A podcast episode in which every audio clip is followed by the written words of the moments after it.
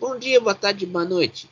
Este é o Brooklyn Indianápolis, o único programa que não usa o Camaro para fins de música sertaneja, mas sim para exaltar os fins para o automobilismo australiano. Lurinha, o, Ca o Camaro, eu vi as fotos do Camaro que vai para a Supercars está bem modificado. E o bicho já está em testes para ser homologado pela equipe Triple Eight. Acho que podemos ter uma boa disputa entre Camaro e Mustang em Phillip Island, Lurinha. Boa noite. É, bom dia, boa tarde ou boa noite para vocês que nos escutam isso, esse podcast independente do horário. Inquestionavelmente, a Triple Eight ela é ao lado da da, Da Dick United- Jr. Da United e, tem a Dret United e tem a Penske também, né? Sim, a Dick Jr. Racing são as maiores equipes da Supercars australiana, então, consequentemente, poderemos ter aí um investimento massivo dessa equipe, que vale lembrar, tem é, na última temporada o Shane Van Gisbergen e o Jamie Winkup, grandes pilotaços da categoria, então um investimento massivo na expectativa de ter aí um grande rendimento ao longo da próxima temporada. E desde o ano passado a gente quer ver acima de tudo o Camaro disputando contra o Mustang nas pistas da Austrália. Então cada vez está mais perto essa possibilidade e consequentemente nosso- os nossos ânimos mais ainda. Não, e, e vai ser uma coisa interessante, porque a gente nunca viu um duelo entre Mustang e Camaro até dois anos atrás, quando a, a NASCAR teve que trocar o Chevrolet Impala e o Ford Fusion na, vamos dizer assim, na Cup Series. Mas E- tinha um duelo Mustang e Camaro na, na Xfinity, vale lembrar. É, já existia, mas não era na categoria principal. A gente tem que lembrar. Era é até, até antes da Xfinity, quando era Nationwide Series. E quando a NASCAR se chamava Sprint Cup. Aliás, você está perguntando o que que é Nationwide, Sprint, Xfinity? Patrocínios? Tudo empresa americana, meus amigos. Se você acha que alguém paga o almoço do pessoal da, da, da Hendrick, é os patrocínios, meus amigos. Porque, Não existe almoço grátis, já diz o velho ditado. não, quem disse isso foi um grande empreendedor e, e bilionário nos anos 20, John D. Rockefeller. Por quê? A Series, que é a segunda categoria nacional da NASCAR, sempre tinha que ter o nome de um patrocínio. Foi a- na minha época, quando eu comecei a NASCAR em 2013, era a Nationwide, que é uma empresa de seguros. Dois anos depois, e até hoje está lá, é a Xfinity. A, na mesma coisa na Cup, que era primeiro a Winston Cup Series, que era uma marca de cigarros.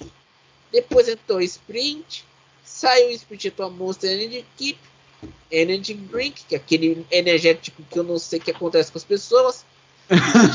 E depois, pá, porque não tinha muito dinheiro, a NASCAR resolveu não vender o name rights da sua categoria principal. Mas a única que tem ainda name rights é a Xfinity Series. Aqueles carros bonitinhos, tudo magrinho. Mas, mas é o capitalismo. Mas aí uma questão que também tem que ser dita, Lurinha. A Ford, para, vamos dizer assim, homologar o carro da Mustang para a Supercars em 2018, o carro teve que ser projetado nos Estados Unidos, um protótipo das duas equipes que tinham motor Ford, que tinham a chancelada Ford, que era a Penske, e a, DJR, a DJR, que é a DGR, tinham que testar em solo australiano. Nesse caso da, da Chevrolet, que vai ser o Camaro, já o, tanto o processo de pro, o projeto quanto o motor já foram feitos na Austrália. é uma economia muito boa para a Chevrolet. E, e aí a Chevrolet pode investir em automobilismo na Austrália, que é um mercado pequeno, mas. Não só em automobilismo, mas quem sabe a longo prazo, né? Desenvolver indústrias, tanto de motores quanto de peças, no próprio país. Ver o potencial que a Austrália tem e a partir disso fazer um investimento, eu diria que até massivo no país. E é tem que lembrar, a Austrália está em acordos de livre comércio na Ásia, tanto o acordo que envolve o, o RWCEP, que envolve a Austrália, Coreia do Sul, China e Japão, quanto a parceria Transpacífico, que envolve também outros países asiáticos como Vietnã e Brunei. Então, se você já tem acordos comerciais e a Chevrolet teve um momento que ela teve que des... vamos fazer assim, um desinvestimento.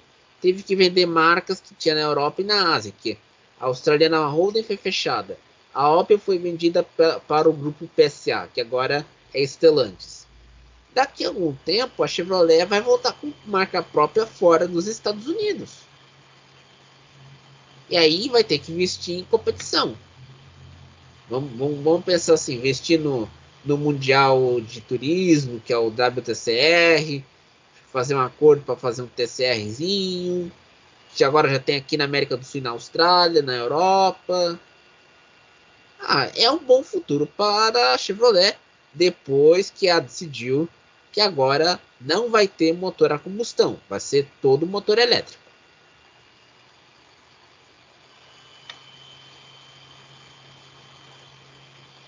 Silêncio nesse momento. é, eu tava. Pensei que você fosse fazer uma pergunta, César. Ah, meu filho, às vezes eu, eu falo tanta coisa que eu esqueço até onde meu nome. Quando ainda mais perguntar se tem que fazer per, pergunta ou não. Putz, grilo. Mas ah, em falando em carro elétrico, a, a Audi já revelou o seu novo elétrico que vai para o Dakar. Dakar 2022? Exatamente. Ah, agora eu gostei. Agora eu gostei pra caramba. E aí com foto e tudo, meus amigos. O carro já está em testes e o carro vai ser apresentado no dia daqui já foi apresentado no dia 23, sexta-feira passada, e vai ter como, vamos dizer assim, pilotos Carlos Sainz, Stefan Peter Hansel e Matinhas Ekstrom. Somente o Stefan Peter Hansel, hein? Só ele. Você não confia no, pa, no Sainz, aquele cara que sofre com o filho lá vendo corrida, rapaz? Claro que eu confio, afinal de contas o Sainz honrou durante tanto tempo a bandeira da PSA. Uhum. Mas, mas aí eu acho que vai ter uma surpresa o seguinte. O Matias Exton é conhecido do Rallycross. Mas ele nunca disputou um Rally Cross Country como Dakar, né? Ele nunca disputou. Silêncio. Sim. Pode falar, Lohine. sim, sim. O Matias Ekstrom nunca disputou um Rallycross, efetivamente. E vai ser bem legal porque nós vamos ver aí essa experiência dele tão focada no asfalto se dividindo para justamente uma outra área, que é justamente o Rallycross, assim, que a gente nós eu que acostum... eu que virei fã do Matias Ekstrom graças ao DTM, vai ser bacana de vê-lo correndo em uma área totalmente divergente àquela que a gente estava acostumado a ver. Então, promete muito. E, e, e, temos que dizer o seguinte: o carro híbrido da Audi, o Audi, ah, até tem nome, Audi RSQ e-tron 4x4 Hybrid você vê o nome, nome pomposo por um, quatro, um protótipo. Tem 13 módulos com 266 células de, de bateria. E cada célula, e vamos dizer assim, esses módulos combinados dão, vamos dizer assim, uma potência de 52 kW e pesando apenas 375 kg. E aí vai e o motor a combustão interna é um 2.0 turbocharged de 4 cilindros. Sem contar um, um motor potente de um terceiro motor que vai usar a, um conversor de energia cinética para recarregar a bateria, o, as baterias elétricas. Ou seja, promete um turbilhão aí para dizer o mínimo. Filho, a Audi tá levando essa brincadeira a sério. Muito a sério. E, e, não é uma brincadeira qualquer, não. A Audi tá saindo da Fórmula E porque ela não gostava do regulamento técnico. Porque aqueles carrinhos lá não. Depois que colocaram o Batmóvel, os carros não, não avançam. Vai para Dakar, se inscreve com o modelo híbrido elétrico. Aliás, esse modelo está sendo alvo de disputa do regulamento técnico da, da Dakar, porque vai ter que disputar com as Toyotas e com os protótipos Mini. Então, é um modelo que a gente está lembrando aqui, um rally no deserto e é um deserto da Arábia Saudita. Você tem áreas que você não tem um freio para recuperar energia. Um motor, você tem um motor, uma unidade de recuperação de energia um motor elétrico e um motor a combustão interna, o popular motor que você usa no seu carro de sua casa, meus amigos, vai ser um, um carro potente e que pode ser pau para toda obra, literalmente, no Dakar, que é no deserto.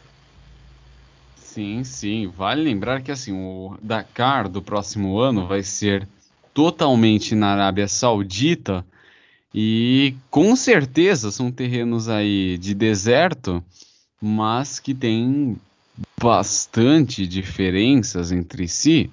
Então podemos ver aí terrenos de mais elevação, de menos elevação. É um desafio, querendo ou não. Não, é um desafio e é o primeiro desafio do Rally da, da Audi desde os tempos que ela tinha aquele no Audi. Grupo B, né? É o grupo B, o Audi 4. Aquele Audi, meu amigo, mudou tudo e quebrou as pernas da Renault. Que a Renault ia lançar um modelo. quebrou. E a Renault ia lançar um modelo turbo.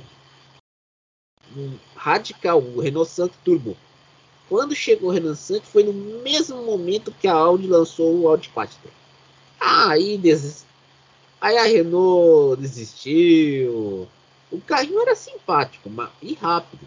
Só que esse, esse Renault Sank Turbo, Turbo só ganhou os ralis da Córcega. Era em casa. Exato. Não conseguia ganhar porque esse carro da Audi, vocês têm noção, era um carro tão avançado para a época que era, um, era o primeiro carro comum que tinha tração integral 4x4 o carro era turbocharged, ou seja, motor turbo, e além do, do fato, era um carro projetado para rally. Não era como o Lancia, que era projetado para rally, mas depois começou aquela regra de você fabricar 3.500 carros para ser homologado. No caso do, do Audi 4, era um carro tração integral e era um carro modelo de produção. Então, era ao mesmo tempo um carro de rally, mas também um carro que você comprava numa concessionária. As duas gerações do carro. Sim, sim. Muito bem lembrado. E, e esse carro, meu amigo, ganhou os títulos de 84 e 86. Depois ele teve que sair de cena, como todos os carros do grupo B, diante daquele acidente do Ford Escort. Do Henry Toivonen. Henry Toivonen com aquele acidente na, na Córcega com um Lancia Delta S4. Tinha um acidente anterior com um Ford Escort 2500 lá no, no Rally de Portugal que matou o público, né? Sim, três crianças estavam incluídas nessa morte. Opa! Aí, e, e nessa história aconteceu o seguinte: o Tovoinen, junto com os outros pilotos, e a gente tem que lembrar, tinha o Ari Vatari, Walter Rowe, todos pediram para não correr depois do acidente. Aí a decisão foi tomada. Só que a Lancia ficou irritada com a atitude do Tovoinen e, e deixou e mandou uma carta para ele dizendo: se decisão sobre não correr etapas do WRC te, serão tomadas pela Lancia, não pelo piloto. E quem viu os últimos dias do Tovonen, o Tovonen estava muito frustrado com isso. Porque o carro era rápido, mas não era seguro. Você lembra aquele Delta S4? Com tinha, certeza. Você tinha a traseira dele, se você batesse, desmanchava rápido. Maldito seja Jean-Marie Balestre. Exatamente, que está ardendo no inferno. Porque a, e daí a Lancia teve que mudar o modo de produção do rally de carro. Teve que fazer um esquema da Audi. E aí entrou o Delta Integraler, que era um carro de produção. Porque antes do, do Delta Integraler, todos os outros carros da Lancia, o Beta, o Stratos e o Delta S4, era um carro, era protótipo de rally e faziam um modelo de 3.500 carros para vender. Então, é, você sabe como que terminou essa história. Tovoinen morto. Aliás, o vídeo até do Antikola, que é um grande youtuber finlandês que faz vídeos muito bons sobre rally, mostrou bem depois disso. A decepção, Vataren, Marcos Allen desolado. Né? Até a transcrição do áudio em italiano ficou bem clara nisso. Né? Quando sim, o acidente... sim, mostra o desespero da galera, né?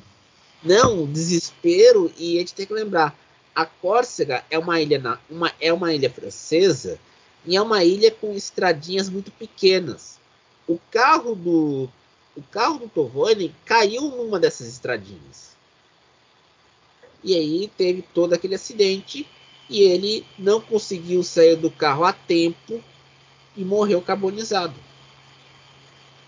Tanto, tanto que os pilotos. Triste que, para dizer o mínimo. Tanto que os pilotos que foram na, na área onde teve o acidente, quem viu o, o carro tava só a carcaça, só o chassi tubular, porque toda a carroceria estava queimada. Literalmente. Era Kevlar o material.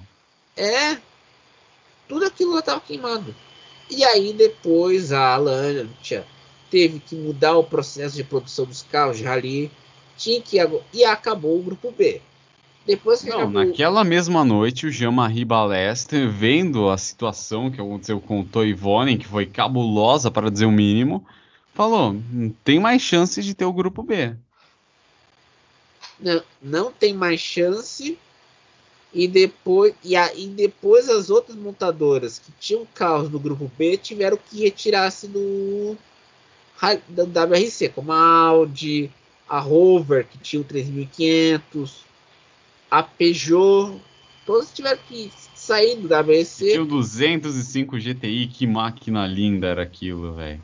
Era, era uma grande máquina, meus amigos no Rally do Safari, esse Peugeotzinho dava um pau no pessoal. O carro era bom para burro. Teve que sair todo mundo.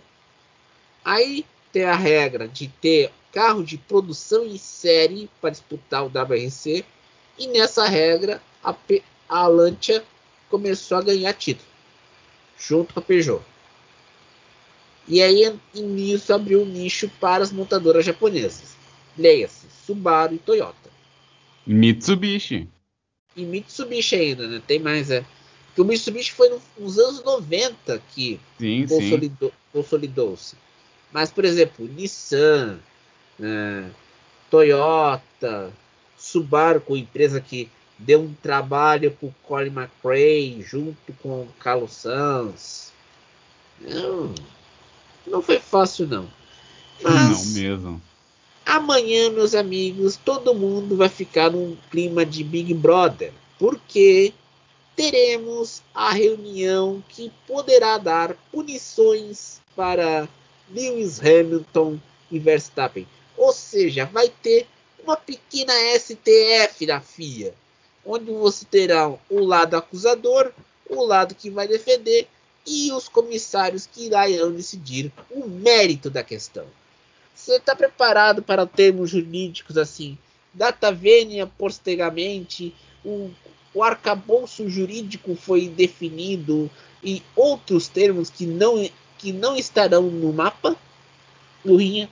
A grande questão, César, é, que é o seguinte: é, essa briga aí realmente não é exagero falar que foi para um STF, porque literalmente foi para um STF.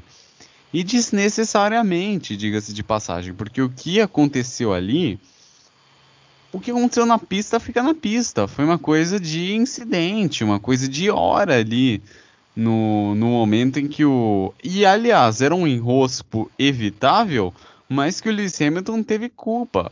Desculpa, a Red Bull está sendo extremamente chorona em querer levar essa o que aconteceu em Silverstone para a esfera judicial.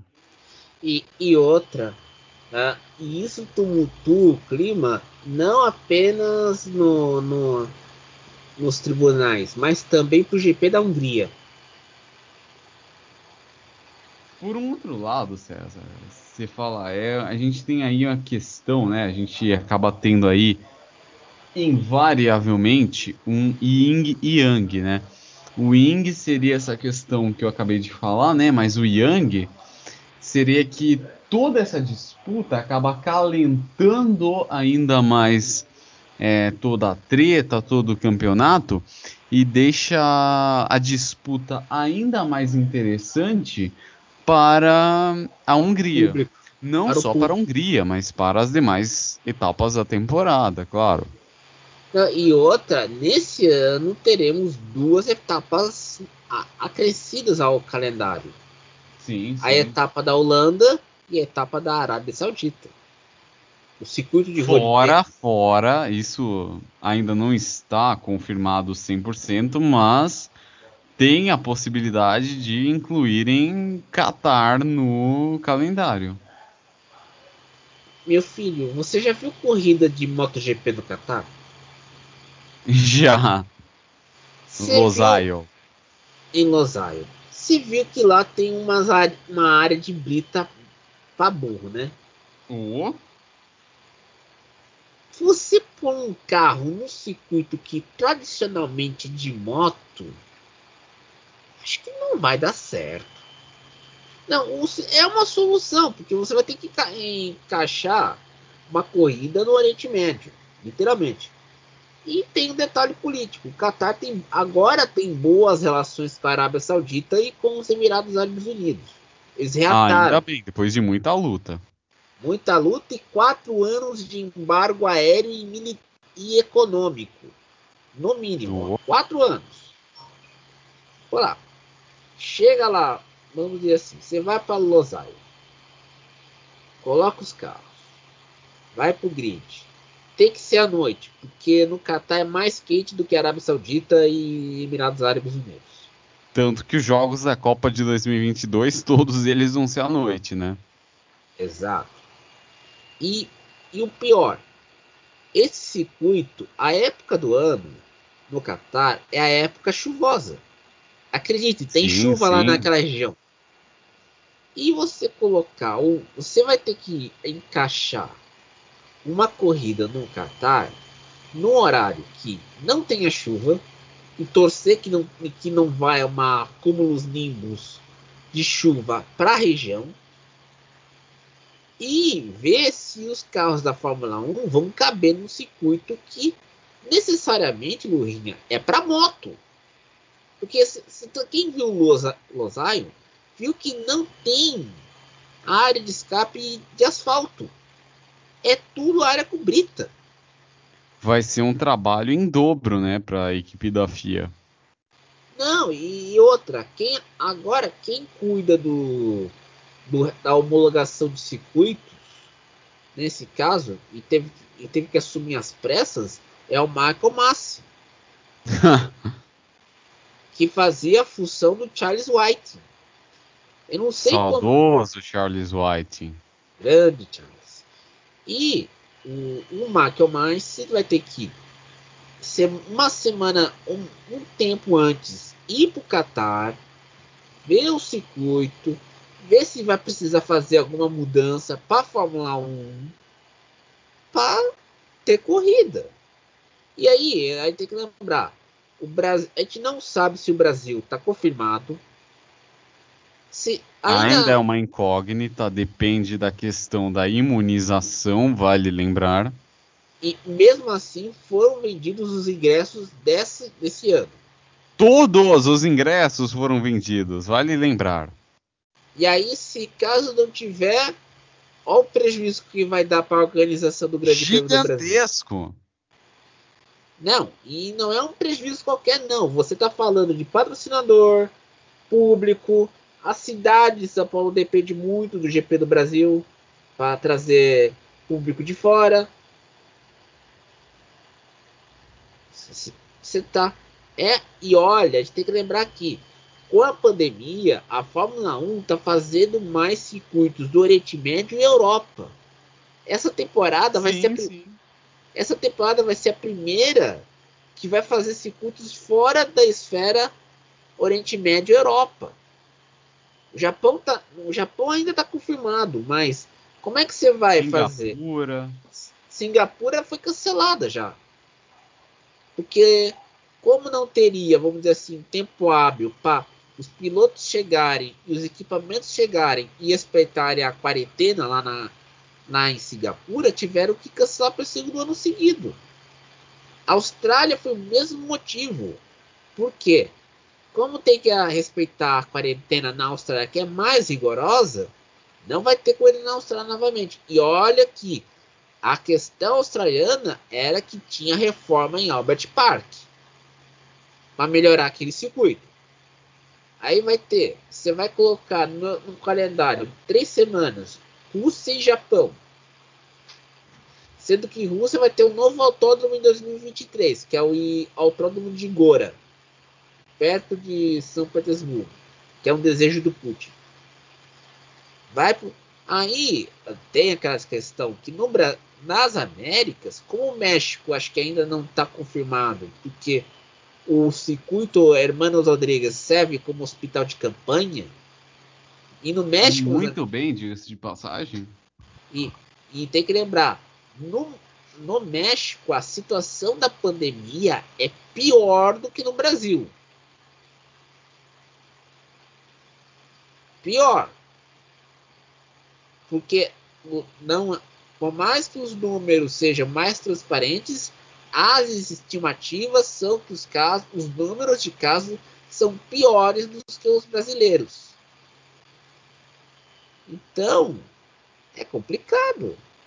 E aí, aí o único circuito das Américas que pode receber uma roda da dupla é os Estados Unidos. Mas nos Estados Unidos já tem essa questão que a máscara voltou a ser obrigatória por causa do aumento de casos, principalmente entre as pessoas que não quiseram se vacinar. Uma idiotice, convenhamos. Filho, é uma idiotice patrocinada pelo governo, pelo Partido Republicano e pelos anti-vacinação. Só isso.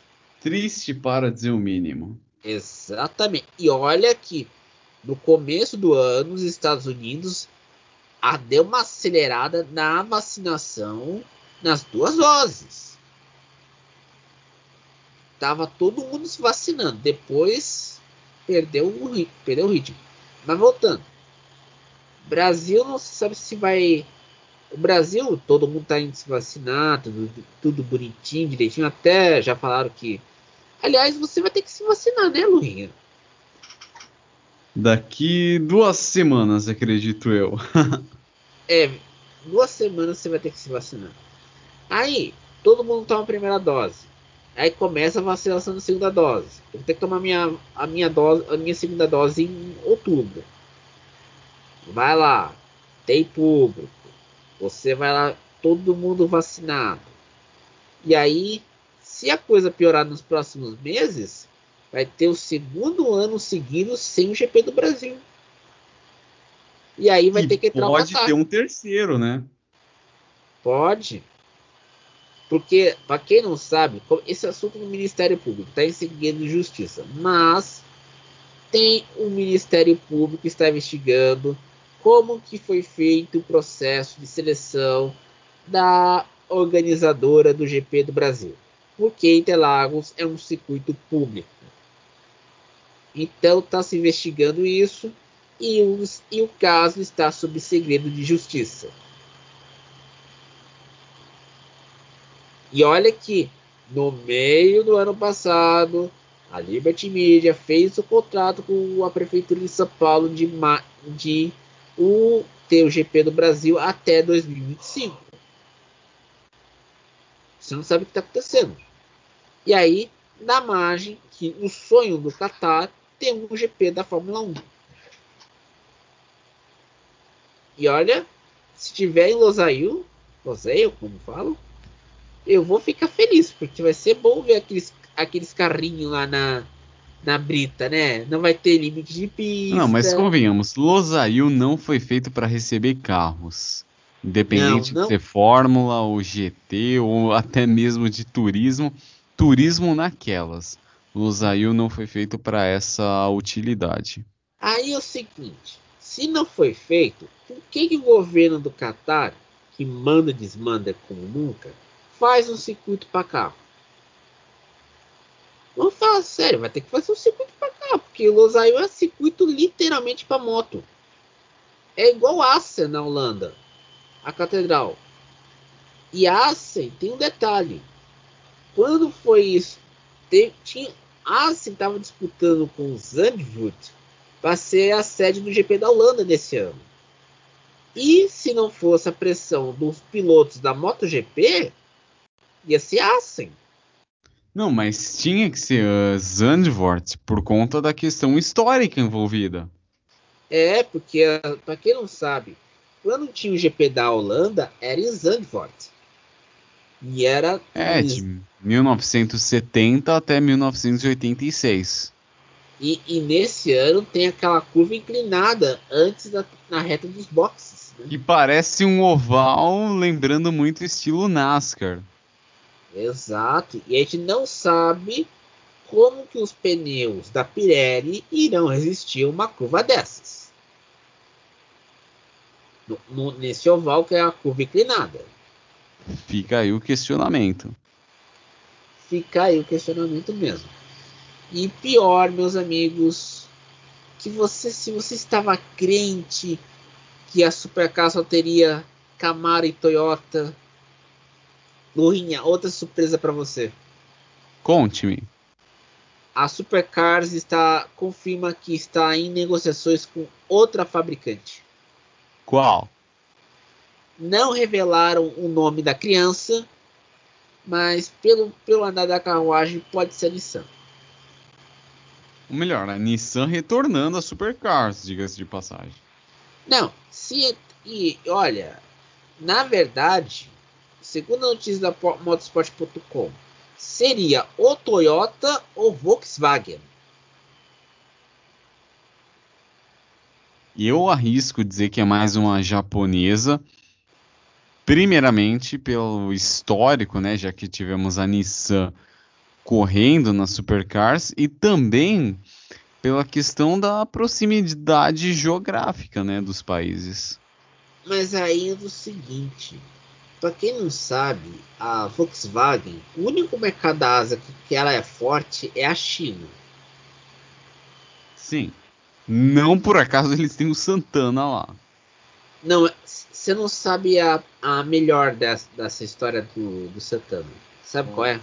Conta, César, conta. Na China, o grupo Volkswagen tem 12 sedãs no mercado. 12. Você ouviu bem? 12. Bacana. Sedã elétrico, 12 carros diferentes para o mercado chinês. Até o Passat está lá. Acreditem. Saudades. Passat, o único carro que o comercial mostrava ele dando reboque no carro importado. 12 carros lá. E tem que lembrar também, se a Volkswagen entra nas supercars, ela teria sua base na China. E a China tem um acordo de livre comércio com o Canadá, com a Austrália. Você imagina, você vai pegar um carro lá. Eu vi uns carros da Volkswagen chinesa. Ó, o carro é bonitinho para disputar uma supercars, um sedãzinho bom. principalmente o Santana, né? E o Passat é tão. Nem se fala. Inquestionavelmente. Pô, bota o Passatinho lá. Na disputa do Supercars. Vai ser uma maravilha. Oh, meu. E a, a, a vamos dizer assim.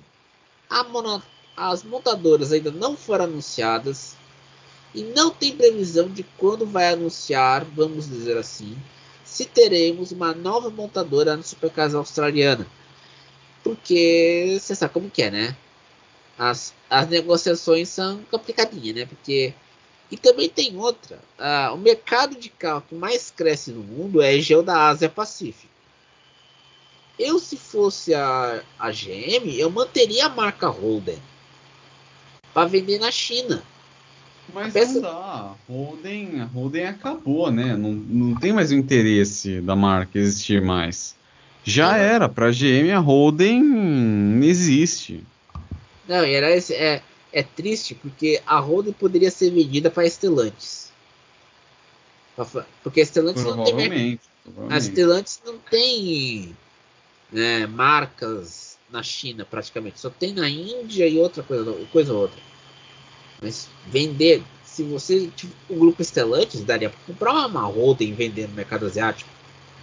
Mas o meus amigos e minhas amigas, a questão é que essa nova montadora, ou seja, Toyota ou Volkswagen, pode entrar não não ainda na temporada de 2022, é nas próximas temporadas, dependendo do ritmo das negociações.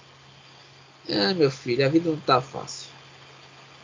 Ah, quem a... dera fosse, quem dera fosse. Agora, você sabe que vamos ter duas estreias. Uh, temos uma estreia em Gateway uh, nesse final de semana entre pilotos. Grosjean vai correr no oval.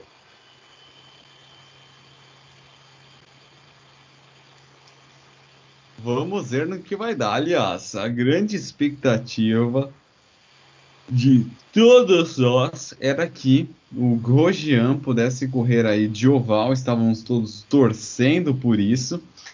E agora temos essa oportunidade, claro, né? Porque a gente, o nosso sonho, nosso sonho mor, vamos dizer assim, é ver o Grosjean correndo nas 500 milhas. Isso dentro de uma questão de longo prazo. Então agora tem essa oportunidade cada vez mais concreta. Uma oportunidade concreta. E aí sim, meu amigo.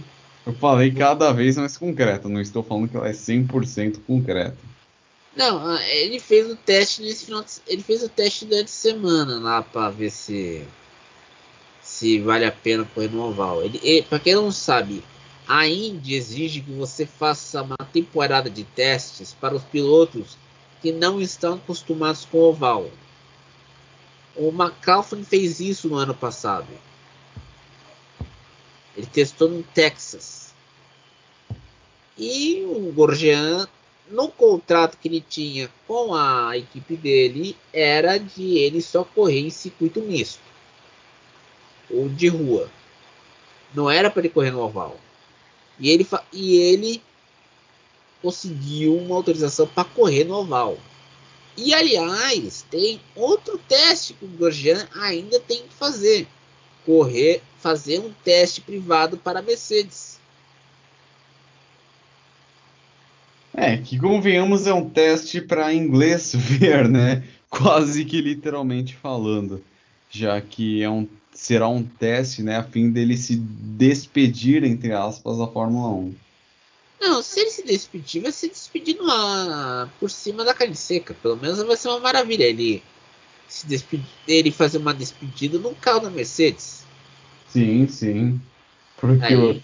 Se depender, se levar em consideração o que aconteceu ali no GP do Bahrein do ano passado. Aliás, a, aquele. Aliás, ele. Aquele GP teve muitos, vamos dizer assim.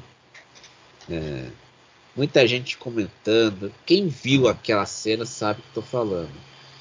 E a gente ficou com medo de acontecer algo pior. E ele, mesmo com a mão toda, tem uma parte que está tá queimada ainda. Tem Até marcas, hoje, passados. Quase oito meses. É, oito meses a mão dele ainda tá bem detonada em razão daquele acidente. Não, e outra. Uh, ele agora vai fazer o que tem que. Ele vai curtir a vida, vai correr na Fórmula Indy, vai fazer bom trabalho lá na, na, na Fórmula 1, esse teste privado da Mercedes. Que Isso é uma coisa, o César. Fala. Isso é uma coisa, acaba entrando numa questão que eu vivia discutindo com a galera do High Speed, que é o seguinte: se engana quem acha que o Grosjean, aquele piloto, é motivo de piada tudo mais. Ele já deu motivos de sobra para a gente ter uma opinião totalmente divergente dele. Isso é fato. Ele não é aquilo, não é aquele piloto ridículo. Muito pelo contrário. Não, e outra, o Grosjean, ah, ele pegou um, um ele pegou uma Haas e, e a Haas tinha muito problema. Sim, sim. Uma pena, né? Porque uma equipe que tem a estrutura da Haas, que tem um investimento, patrocínio, está onde está, pelo amor de Deus, né, César? É, o seu Gene Haas, nada de você fazer comprar comprar várias peças para montar o samba do afro-europeu doido. É justo. Não, nada de comprar peças, cara. Vocês têm que montar o próprio o próprio câmbio, montar a estrutura toda, tal. É, é isso que tem que fazer. E para encerrar, uh, vamos dizer assim que hoje uh, o Elinho pode estar, vai estar na temporada completa da Indy 2022 pela Maya Shank, que o seu Lurinha tanto gosta por causa dos carros é Lexus ou Cadillac? A Maya Shank, que é da classe DPI. Da Acura. Maya Shank é Acura. Acura. Ah, que bom, né? Eu tô sabendo bem.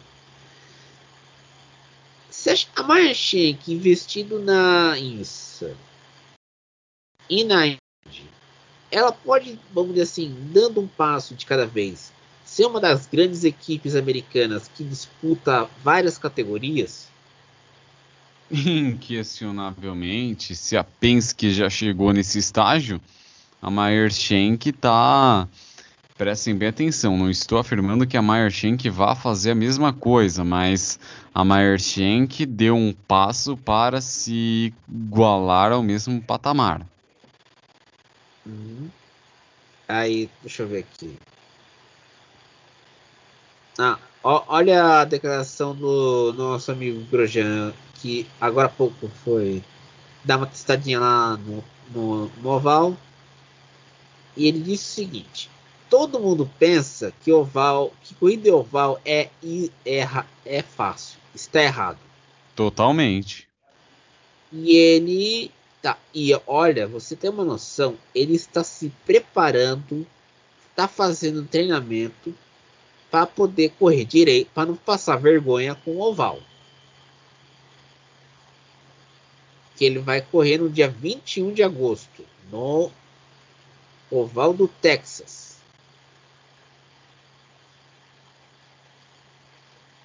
Ou seja, tá com sangue nos olhos aí o Rogian.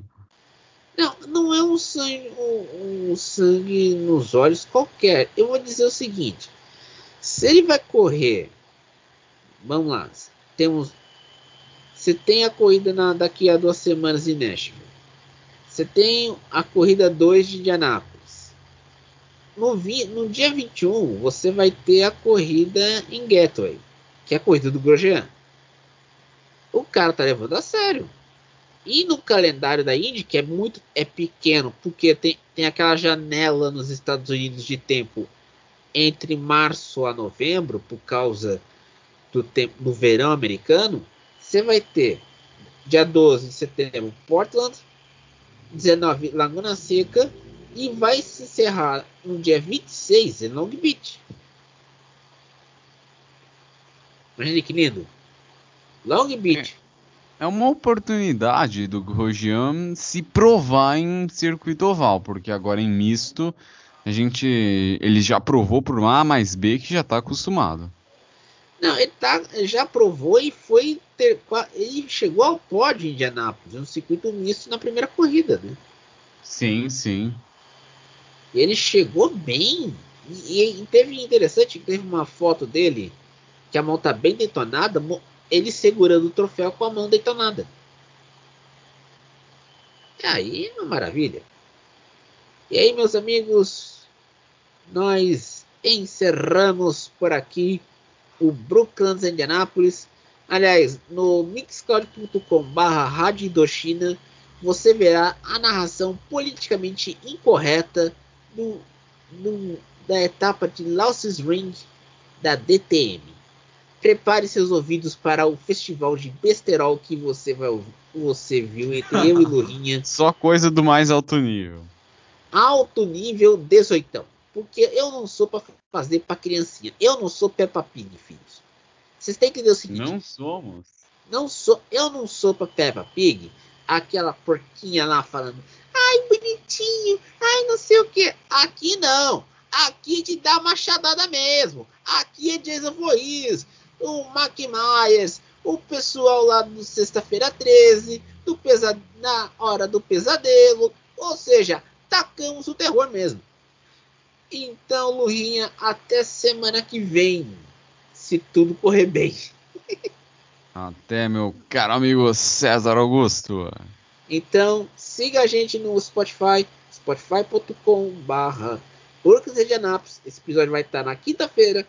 E eu espero que a reunião de quinta-feira, meu caro Lurinha, a gente vai ter que, a gente vai ter que levantar cedo, porque, porque a reunião vai ser videoconferência, mas alguém vai vazar os as informações, os bastidores da reunião para te comentar. Pelo jeito, amanhã vai ter muito trabalho pela frente, né? A cobra vai fumar, meus amigos. Vai virar um programa do Ratinho na época do DNA, só que Opa. virtualmente. Você lembra quando pau comia, né? quando tinha DNA? Com certeza. Se lembra da nossa transmissão da NASCAR? Quando Uh! o Noah Gregson saiu na porrada com outro piloto. Eu lembro. Eu lembro, saiu na porrada. Eu falei, estão brigando com. Eu não. Tem que brigar bem, pô. Tem que ser uma briga de macho, meu.